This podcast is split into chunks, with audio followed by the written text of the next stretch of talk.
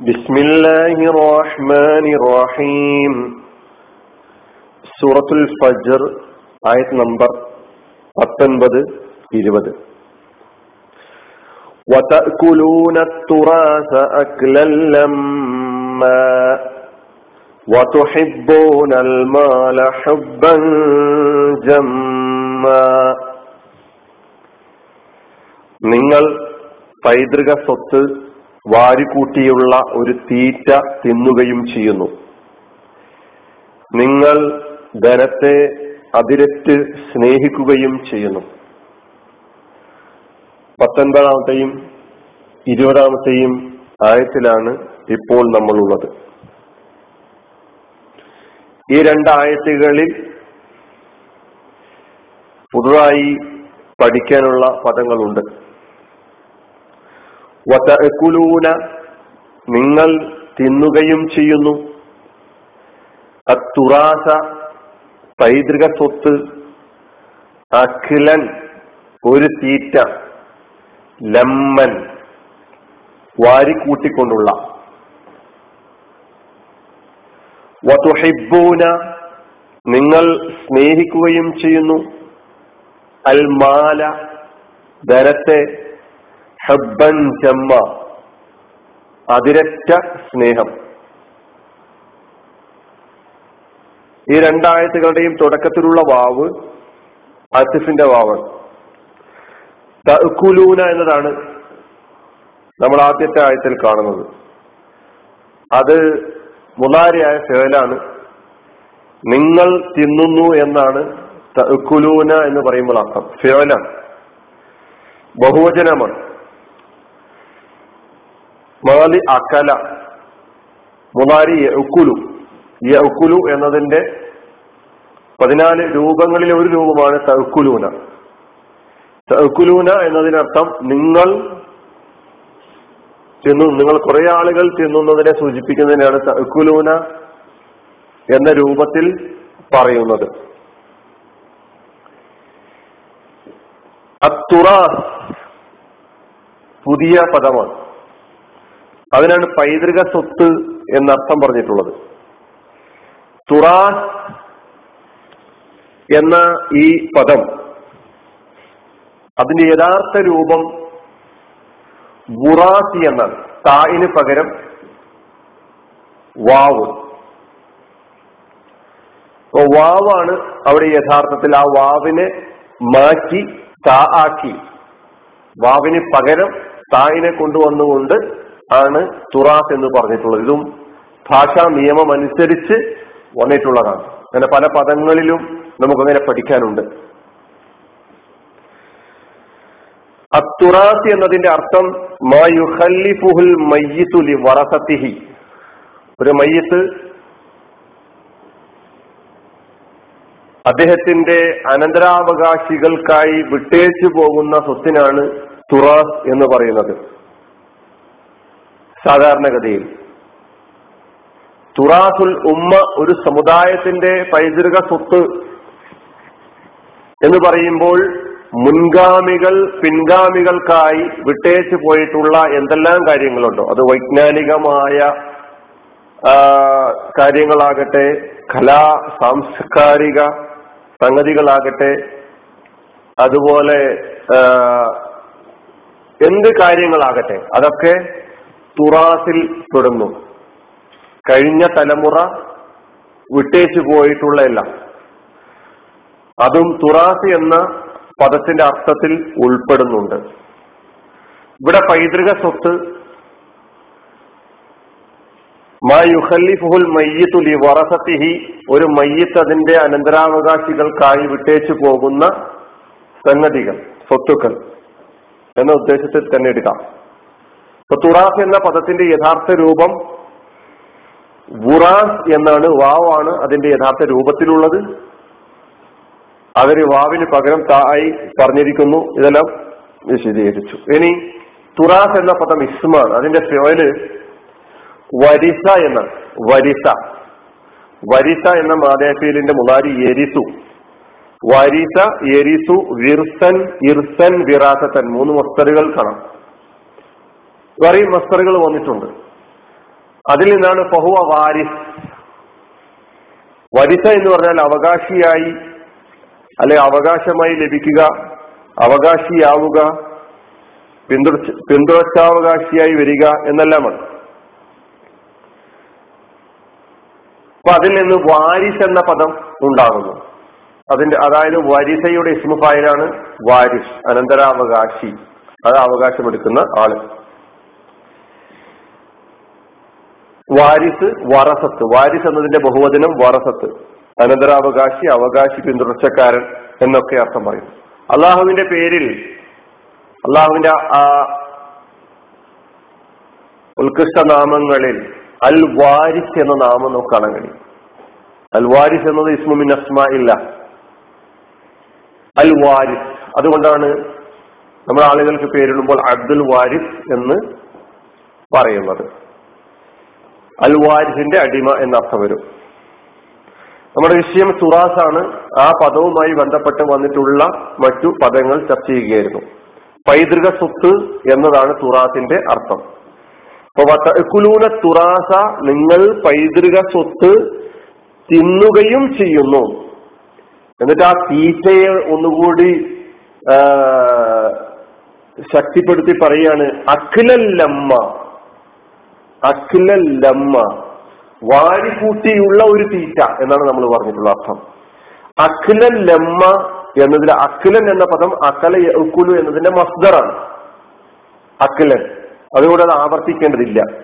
ഇനി ലമ്മൻ എന്ന പദം ഷദീദൻ എന്നാണ് അർത്ഥം കൊടുത്തിട്ടുള്ളത്. ഷദീദൻ ശക്തമായ ഒരു തീറ്റ.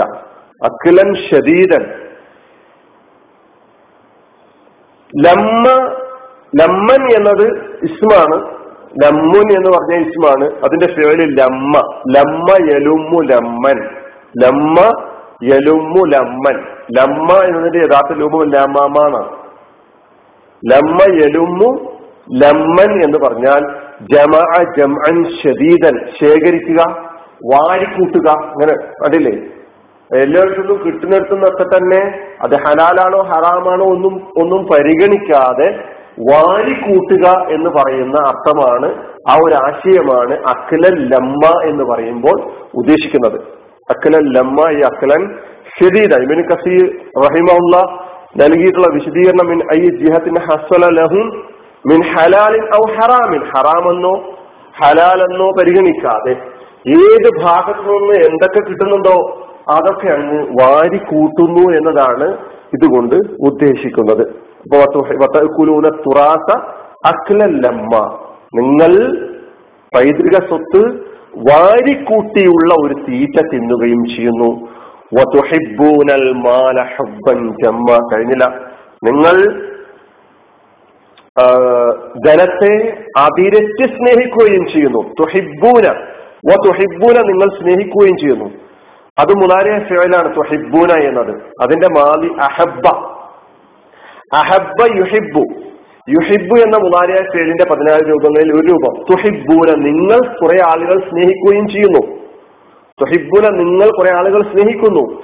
അൽമാല സമ്പത്തിനെ. അൽമാല സമ്പത്തിനെ മാലും. ഒരുപാട് സന്ദർഭങ്ങളിൽ വന്ന കരിമത്താണ് അതിന്റെ അർത്ഥവും അതിന്റെ ബഹുവചനവും ഒക്കെ നമ്മൾ പഠിച്ചിട്ടുണ്ട്. പിന്നെ ആ സ്നേഹത്തെ നിങ്ങൾ എങ്ങനെ സ്നേഹിക്കുന്നു എന്നതിനെ ഒന്നും കൂടി ശക്തിപ്പെടുത്തി പറയാണ്. ഹബ്ബൻ ചെമ്മ വല്ലാത്തൊരു സ്നേഹം അതിരച്ച സ്നേഹം ധാരാളമായിട്ടുള്ള സ്നേഹം. ഹബ്ബൻ ജമ്മ എന്നതിന് ഹബ്ബൻ കത്തീറൻ ഷദീദൻ നിങ്ങൾ ശക്തമായ വല്ലാത്ത ധാരാളമായി കൊണ്ടുള്ള അതിരച്ച സ്നേഹം സ്നേഹിക്കുകയും ചെയ്യുന്നു എന്നർത്ഥം പറഞ്ഞു. എന്താണ്? ഹബ്ബ് എന്നത് സ്നേഹം എന്ന അർത്ഥത്തെ സൂചിപ്പിക്കുന്നു. ജമ്മൻ എന്നതും ഇസ്മാണ്. അതിന്റെ ഫേഡ് ജമ്മ. അപ്പൊ ജമ്മുൻ അല്ലെങ്കിൽ ജമ്മൻ എന്നത് ഇസ്മ. ജമ്മ യജിമ്മു ജമ്മൻ എന്ന് പറഞ്ഞാൽ കസൂറ ധാരാളമായിട്ട്. ഇപ്പൊ ധാരാളമായി എന്ന ഫേലിന്റെ അർത്ഥമാണ് ജമ്മ യജിമ്മു ജമ്മൻ. അതിൽ നിന്ന് ഇസ്മായിട്ടുള്ള ജമ്മൻ എന്ന മസ്ദർ അതിന്റെ അർത്ഥമാണ് അതിരച്ച ധാരാളമായി കൊണ്ടുള്ള ശദീദൻ കസീറൻ എന്നെല്ലാം അർത്ഥം നമ്മൾ പറഞ്ഞിട്ടുള്ളത്. ഓ അത് ഹിബൂനൽ മാല ഹുബൻ ജമ്മ. വളരെ വ്യക്തമാണ്. നമുക്ക് ഈ രണ്ട് അർത്ഥങ്ങൾ ആദരവിന്റെയും അനാദരവിന്റെയും മാനദണ്ഡം നിങ്ങൾ മനസ്സിലാക്കിയതുപോലെയല്ല. അള്ളാഹുവെങ്കിൽ ഒരാൾ ആദരണീയനാണ്. അള്ളാഹുവിങ്കിൽ ഒരാൾ ആദരണീയനല്ല എന്നതിന്റെ മാനദണ്ഡം നിങ്ങൾ മനസ്സിലാക്കിയതല്ല. അള്ളാഹുവിങ്കൽ ആദരണീയത അല്ലെങ്കിൽ ആദരണീയനാകുന്നത് അവനെ അനുസരിച്ച് ജീവിക്കുക എന്നതിന്റെ അടിസ്ഥാനത്തിലാണ്. അള്ളാഹുവിങ്കൽ അനാദരവിന് അർഹനായി തീരുക എന്ന് പറയുന്നത് അള്ളാഹുവിനെ ധിക്കരിച്ച് ജീവിക്കുക എന്ന് മാനദണ്ഡം അടിസ്ഥാനപ്പെടുത്തിക്കൊണ്ടാണ്. അപ്പൊ അതിന് ഇവിടെ ഈ രണ്ടാഴ്ചകളിലൂടെ കഴിഞ്ഞ ആയത്തിലും നമ്മൾ കേട്ടു കല്ല വല്ല തുക്രിമൂനൽ യത്തീം വലാ തഹാബൂൻ മിസ്കീൻ. നിങ്ങൾ നിങ്ങളുടെ ബാധ്യതകളെ സംബന്ധിച്ച് ഇനി ഇവിടെ പറയും ബാധ്യതകളെ നിങ്ങൾ വിസ്മരിച്ചുകൊണ്ടാണ് മുന്നോട്ട് പോയിക്കൊണ്ടിരിക്കുന്നത്. ഇവിടെ അനന്തര സ്വത്ത് പ്രത്യേകം എടുത്തു പറഞ്ഞിരിക്കുന്നു. അറബികൾക്കിടയിൽ അന്ന് ആ കാലഘട്ടത്തിൽ ആ കാലഘട്ടത്തിൽ എന്ന് പറയുമ്പോൾ അന്ന് മാത്രം മാത്രമായി ബാധകമായി കിടക്കുന്ന ഒരു കാര്യം എന്നുള്ള നിലക്കല്ല. അന്ന് സ്ത്രീകൾക്കും കുട്ടികൾക്കും ഒന്നും അനന്തര സ്വത്തിൽ ഒരു അവകാശം വകവെച്ചു കൊടുക്കാൻ അവർ തയ്യാറായിരുന്നില്ല. അനന്തര സ്വത്ത് എന്ന് പറയുന്നത് യുദ്ധം ചെയ്യാനും അതായത് കയ്യൂക്കുള്ള ആളുകൾക്ക് യുദ്ധം ചെയ്യാനും കുടുംബത്തെ സംരക്ഷിക്കാനും യോഗ്യരായ പുരുഷന്മാർക്ക് മാത്രമേ അനന്തരാവകാശത്തിൽ അവകാശമുള്ളൂ എന്ന കാഴ്ചപ്പാടുമായിട്ട് മുന്നോട്ട് പോയിക്കൊണ്ടിരിക്കുന്ന സമൂഹമായിരുന്നു അവർ.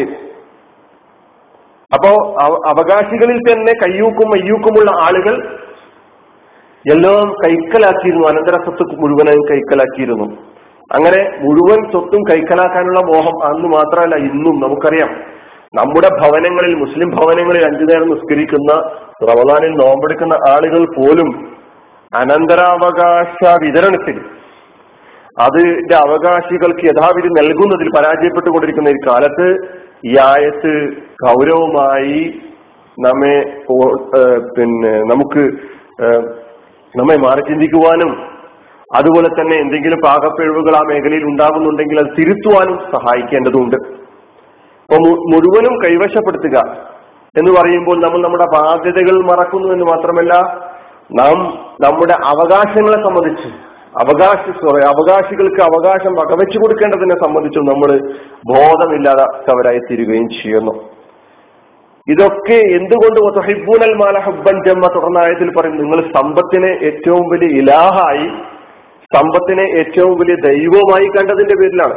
നിങ്ങളുടെ ആദർശവാക്യം ലാ ഇലാഹ ഇല്ലല്ല എന്നതാണെങ്കിലും പ്രായോഗിക ജീവിതത്തിൽ നിങ്ങൾ ലാ ഇലാഹ ഇല്ലൽ മാൽ അതും അതും പറഞ്ഞു നടക്കുന്നവരാണ്.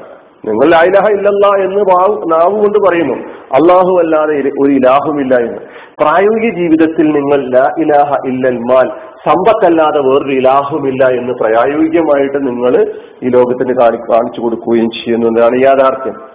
അപ്പൊ ഹലാലും ഹറാമും പരിഗണിക്കാതെയുള്ള ഭൗതിക സമ്പത്ത് ഏതെല്ലാം അർത്ഥത്തിൽ വാരിക്കൂട്ടാൻ കഴിയുമോ അങ്ങനെയൊക്കെ ഞാൻ വാരിക്കൂട്ടാൻ ശ്രമിക്കും എന്ന് പറഞ്ഞുകൊണ്ട് മുന്നോട്ട് പോവുക എന്ന് പറയുന്നത് അള്ളാഹുവിങ്കൽ അനാദരവിന് അള്ളാഹുവിങ്കൽ നിന്നിയതയ്ക്ക് കാരണമായി തീരുന്നു ഇതാണ് മാനദണ്ഡ അടിസ്ഥാനമായിട്ട് നമ്മൾ മനസ്സിലാക്കേണ്ടത്.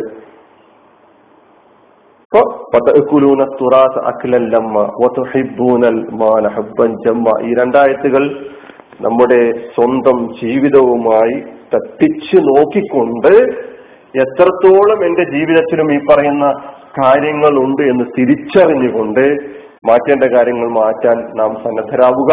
അള്ളാഹു സുബാനുവത്തല നമ്മെ അനുഗ്രഹിക്കുമാറാകട്ടെ. വാഹൃദാവാനാൻ അലഹമുല്ലാ റബുലാലമി ഇസ്ലാം വലൈക്കും